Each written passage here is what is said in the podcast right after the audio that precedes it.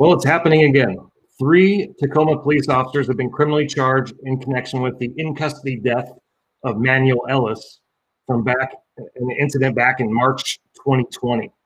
Tacoma officers Collins and Officer Burbank were charged with second degree murder, and Officer Rankine will face a charge of first degree manslaughter. So let's break down this incident and see what's going on here. Um, it, it, comes down to uh, March of 2020. Manuel Ellis, a 33 year old black man, ran up on two police officers from Tacoma sitting in their patrol car about 11:21 p.m. and started to pound on their window for no apparent reason. Officers say Ellis threw one of the two officers in, that were inside the car on the ground as soon as they got out. Uh, an officer deployed a taser, striking Ellis in the chest, which was ineffective. A struggle began, and they went to the ground. One minute later, at 11:22 p.m., one of the officers keyed their microphone, but the dispatchers couldn't decipher the sounds they heard. Seconds later, backup units were called to the scene as the struggle continued with Ellis. At 11:23 p.m., two minutes later, Ellis says, "Can't breathe," which can be heard in a police radio recording and is noted in the medical examiner report. Just three minutes later, at 11:24, two officers restrained Ellis on the ground. They used a hobble restraint, which is a canvas strap placed around the legs, handcuffs on the wrist behind his back, and they put a spit mask on Ellis. Due to difficulty breathing complaints by the suspect Ellis, the two officers rolled him on his side. Now, keep in mind, this is three minutes after Ellis pounded on the police car's window. He is in custody and rolled on his side and restrained in all department approved gear.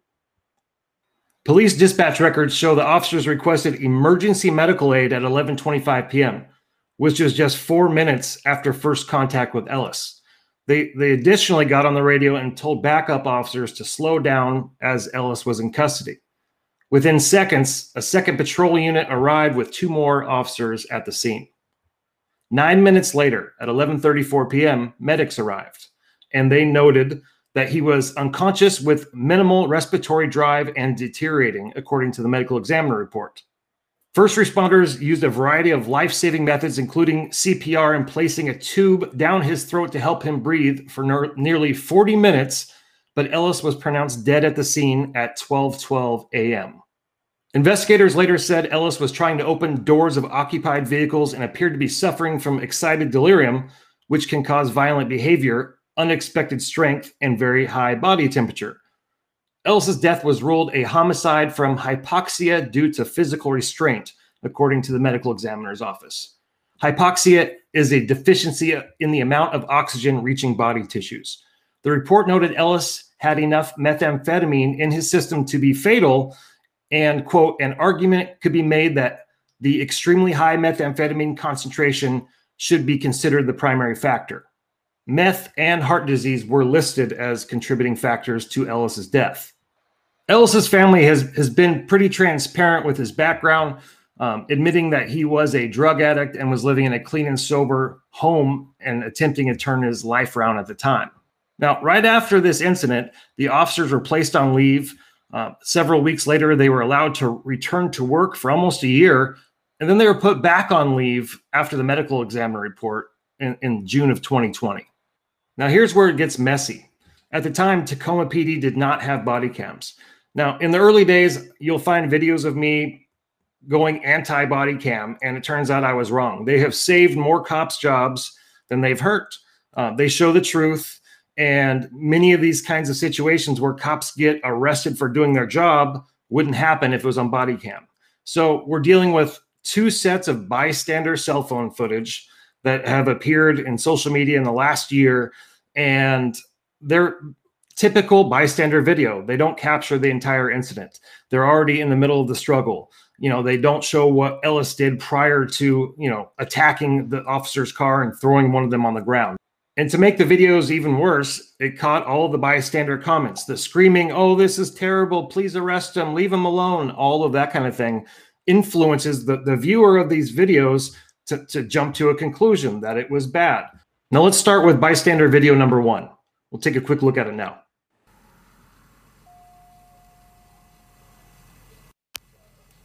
Hey! Stop! Oh my god, stop hitting him! Hitting him, just arrest him! Just arrest him! Oh my god, that looks so scary! Behind your back. You're gonna get it again. Put your hands behind your back. Hands behind your back. All right. Aside from the the hooting and hollering from the uneducated, you know, so-called self-appointed police use of force expert, the most important thing in this video is the fact that Ellis is still on his feet in the first few frames of the video. He's still struggling with these Tacoma officers on his feet, actively fighting. Okay. This isn't a case of a bystander pulling up and, and, recording a George Floyd video with a knee on his neck for nine minutes. It's nowhere near that, no matter how much the mob wants you to believe that. So take a look at this, this frozen image from the video. You'll clearly see that Ellis is standing on his feet in the beginning. And this wasn't a body cam that captured the entire incident. We're only left with these bystander videos. All right, let's take a look at bystander video number two.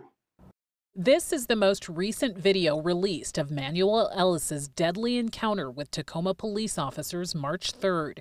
We slowed the video down. You can see an officer pull Ellis backward in a brief chokehold. Then you see Ellis raise his hands once and then a second time. The video contradicts what attorneys for the four Tacoma police officers said. Now, look, this, this video is exactly what the, the media wanted to happen. Okay.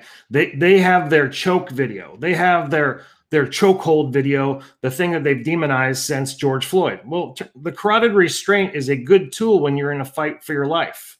Okay. Um, not only have I investigated police use of forces as a detective, I've I've been trained in police use of force, and I do Brazilian jiu jitsu. I will tell you that a carotid restraint, if done properly, is a great tool. However, it does not even appear that this is a true chokehold. What it looks like is that the officer is basically on, on his back on the ground sitting, and he's got the suspect in front of him and he's trying to control his upper body. Putting your arm and even your elbow around the top of someone's, you know, neck, shoulder area, chin area to try to pull them down and restrain them is not a chokehold. They want this to be a chokehold so badly, but I don't believe it is. And even if it was a properly locked in, the perfect technique of a carotid restraint, it would still be absolutely justified based on these circumstances. So let's review. The coroner's report shows that Ellis had enough methamphetamine in his system that it could have been fatal. He was acting strangely. He walks up to a police car and starts pounding on the windows. When the officers get out, he picks up an officer and throws him on the ground. He's tased in the chest and doesn't stop. He still continues to fight these officers. The officers get control. They don't shoot him, they properly restrain him. He's rolled on his side after he's been handcuffed. A hobble restraint's been applied and a spit mask has been applied. And look, the spit mask, people love to, on the left, love to talk about how horrible spit masks are. Well, getting spit on is terrible. I'll tell you that firsthand from someone who's had it done. But a spit mask is like a, a mesh net. It is absolutely easy to breathe through. It does not cause further difficulty breathing. And, and, that's one of the biggest falsehoods you'll see out there. And look, if you don't want to end up in a hobble restraint on your side with a spit mask under arrest with handcuffs on, then don't act completely irrationally and randomly attack a police car and pick up a police officer and throw him on the ground. So what happened? What did these cops do wrong? Why are they being arrested for manslaughter and second degree murder? Is it the police's fault that this man attacked a police officer and fought them? What should they have done differently? Should they have just driven away instead of getting out of the car and dealing with a problem? What if they did drive away? What happens when he attacks a random citizen or gets out into the street and causes a traffic collision? Look, somebody has to take action when people are out on the street and out of control and violent. That somebody is the police because nobody else is going to do it. We can't be a nation that arrests police and prosecute them for doing their jobs just to appease the mob in the name of wokeness, to further a police narrative that they're racist killers. And, and yes, it turns out that Ellis was a black man. And I, I feel the left and the media is, is firing this case up to try to get more of their criminal justice reform done. And that's not okay in America. Here's more of why it's going down this way. leftist woke Washington Governor Jay Inslee got involved. He intervened. He pulled the case away from Pierce County Sheriff, who was initially handling it, and gave it to the Washington State Patrol. Once Inslee became involved and intervened and, and got the state police involved, now who is in charge of, of deciding if these, these cops get charged? It's Washington Attorney General Bob Ferguson. Well, he did what Inslee wanted, and now he's charged three officers two for second degree murder and one for first degree manslaughter for doing their job. So here, here's a quote from Inslee. In June, I called for a new investigation and for the attorney general to make a charging decision in this case, as it was clear to me that those needed to be made independent from Pierce County law enforcement. And then he said, These charges are the first step in our system of justice. It's not a shock that Inslee is going after the police he he supports BLM and all of the anti-police rhetoric you see in the media every single day. The Tacoma Police Union responded with the following statement, which I'll read to you. We are disappointed that facts were ignored in favor of what appears to be a politically motivated witch hunt. We look forward to trial. An unbiased jury will find that officers broke no laws and, in fact, acted in accordance with the law of their training and the Tacoma Police Department policies.